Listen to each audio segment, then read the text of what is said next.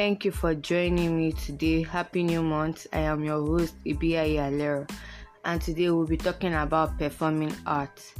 Performing art is a form of art which artists or a person uses their body or their voices to communicate with an audience. Uh, and also, art is an expression. Art is an expression of like communicating to others art can help in different ways. It can expose how you feel about things. It's like a source of remedy to some people.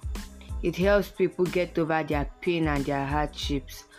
But for now, I'll be talking about performing art and how it is helping us during this time.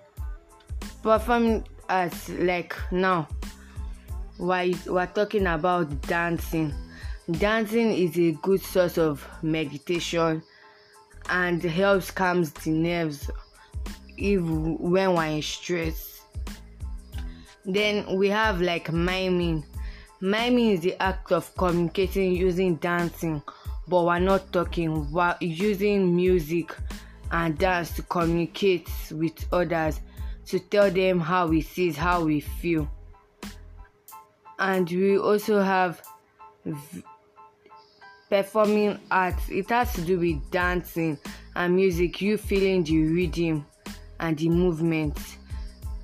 I just wanted to share this today to be quick to sh- to be quick. So thank you for joining me once again. Sorry it's a little bit rough. I am your host ibia Alero.